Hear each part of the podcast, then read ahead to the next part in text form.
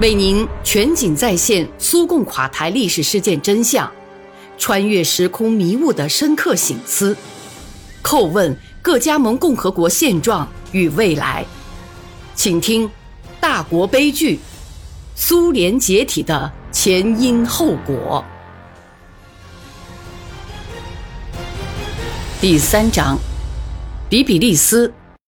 颠倒黑白的审判。1989年4月7号，戈尔巴乔夫深夜从英国飞回，陪同他访问的有外交部长谢瓦尔德纳泽。按当时的规定，全体政治局委员和中央书记在弗努科沃机场迎接总书记。总书记只是出国访问时才有这种欢迎仪式，国内访问时中央书记不参加迎接。也是按照传统，大家聚集在机场大楼，由戈尔巴乔夫简略地讲了讲出访的成果，同时询问了我们这里的情况，在他从希斯罗机场起飞后那段时间有什么非常事件发生吗？真的，就在此前，共青团员号潜艇在斯堪的纳维亚半岛海岸附近沉没，全世界都在议论纷纷。亚佐夫和巴克兰诺夫依次报告了正在采取的措施，包括建立调查委员会。戈尔巴乔夫简短地做了结论：你率领这个委员会，他对巴克兰诺夫说，物色人选，马上去现场。我向总书记讲了一件非常事情，在诺里尔斯克发生了矿工的第一次大罢工，他们在矿井里已静坐多日，不肯升到地面，除非政府满足他们的要求。还没有关于罢工的法律，政府不想在黑暗的巷道里，而是要在桌面上讨论这些要求。奥列格·舍宁，当时苏共克拉斯诺亚尔斯克边区委员会第一书记，下到矿井，但是没有说服矿工，他们至死不让步。我同工会领袖沙拉耶夫拟定了一个致矿工的电文，可以说是很强硬的。我给戈尔巴乔夫读了，他总体同意，只是做了些不大的修改。然后利加乔夫谈了底比利斯动乱的情况，告诉大家他在中央召集会议讨论了这个问题。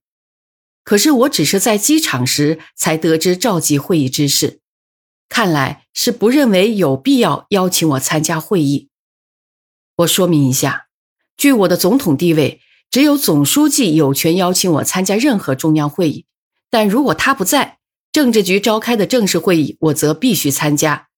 但利加乔夫没有召集政治局，只召集了部分人开会。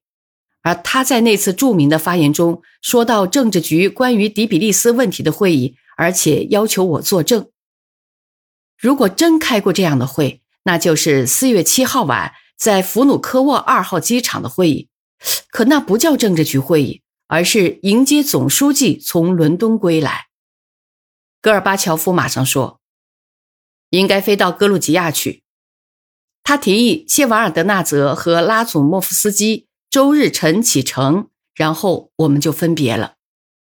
星期六8点，我同往常一样开始工作，注意观察诺里尔斯克局势。矿工们在看到我和沙拉耶夫的电报后，立刻升到地面。我为一个什么问题打电话给苏共中央书记梅德尔维杰夫，助理回答，他正在开会。是什么会议？我想知道。讨论格鲁吉亚事件。谢瓦尔德纳泽和拉祖莫夫斯基不是要飞到那儿去吗？我奇怪了，现在讨论是不是早了点？没有出什么事吧？什么事也没发生。梅德韦杰夫的助理安慰我，帕加什维利控制着局势，谁也没去格鲁吉亚，没有必要。那次会议上究竟讨论了些什么，我至今不知其详，但我认为总书记不可能不知道。谢瓦尔德纳泽和拉祖莫夫斯基没有履行他的委托，我不理解，两位有多年领导资历的党的工作者怎么就这样破坏了下级服从上级的制度？我想，在谢瓦尔德纳泽当格鲁吉亚共产党领导人的时候，他恐怕未必忘得了游行示威者，但也未必会急于去纠正局势。更何况，帕加什维利正在控制着局势，他是怎么控制的？我第二天才知道，我接待室的值班员往别墅来了电话，激动地给我读了关于迪比利斯深夜事件的密码电报。我只问了一句：要开政治局会议吗？不知道。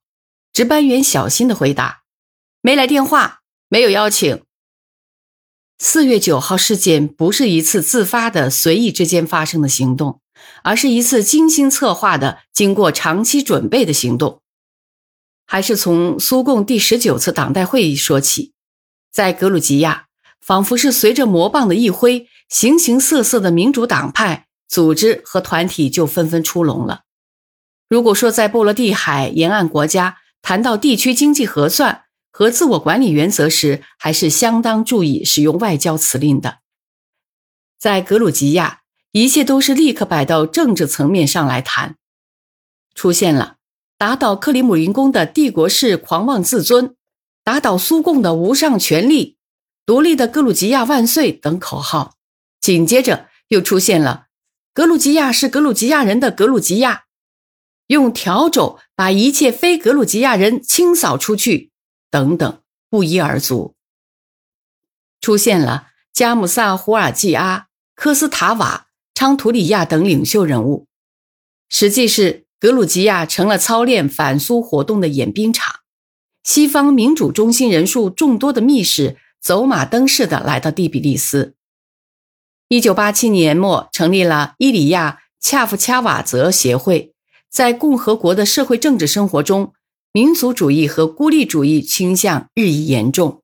争夺领导权的斗争导致多个领袖都建立了自己的组织。圣伊里亚真理会领导人为加姆萨胡尔季阿、采列杰列。伊里亚恰夫恰瓦泽自由主义协会领导人为齐亥伊泽、马穆利亚、恰夫恰瓦泽。格鲁吉亚民主正义联盟领导人为上格拉亚等人，同时成立了以上格拉亚、齐亥伊泽和其他文化活动家为首的人民阵线。他们掌握了面向青年人的报刊和电视，在改革口号的掩盖下，开始以批判的态度重新评价格鲁吉亚历史，揭露俄罗斯帝国的政策等等。1988年，这些团体的领袖们开始积极活动，发起和发展了共和国内反对苏联共产党和现存制度的政治运动。他们把重点放在青年大学生身上，大学生的群众集会在他们眼中是人民积极性和民族自我意识觉醒的表现。他们还把重点放到了相当一部分文艺和科研知识分子身上，这些人在当时被波罗的海沿岸国家动乱中的民族主义口号所迷醉。格鲁吉亚反对派势力得到了一部分接近谢瓦尔德纳泽，在其格鲁吉亚共产党中央第一书记任期内同他合作过的人物的支持。这些人宣称，格鲁吉亚是20年代被布尔什维克占领的，他们在所谓的权力捍卫者和起劲儿反对格鲁吉亚苏维埃制度的人当中寻求支持，以求证实自己的论点。这一部分人中就包括贾姆萨胡尔季阿、科斯塔瓦、昌图里亚等人。我不可能对他们当中的每个人都做出政治鉴定，我只想谈谈当时反对派中最活跃的领袖之一贾姆萨胡尔季阿。格鲁吉亚后来的命运同这个人有关。贾姆萨胡尔季阿为1939年生人，毕业于西欧语言系，语文科学副博士，是卢斯塔维里研究所的研究员。1956年，因组织非法的旨在争取格鲁吉亚独立的戈尔哥斯拉维利协会而第一次被捕。这个人之所以有名，是沾了他父亲格鲁吉亚文学经典作家老加姆萨胡尔季阿的光。儿子赢得了维权运动受难者的光环，无限的虚荣心强烈地控制了这个人的一生。他比别人更有权力欲，甚至企图赢得大选，成为格鲁吉亚东正教会的大牧首。1979年，他再次被捕并送交法庭审判。在法庭上，他完全认罪，并就此专门发表了一个声明。他被判3年流放。由于共和国领导说情，服刑地点定在高加索阿尔卑斯山牧场。刑满归来后，他实际上与积极的政治生活隔绝，直到80年代末才重新登台。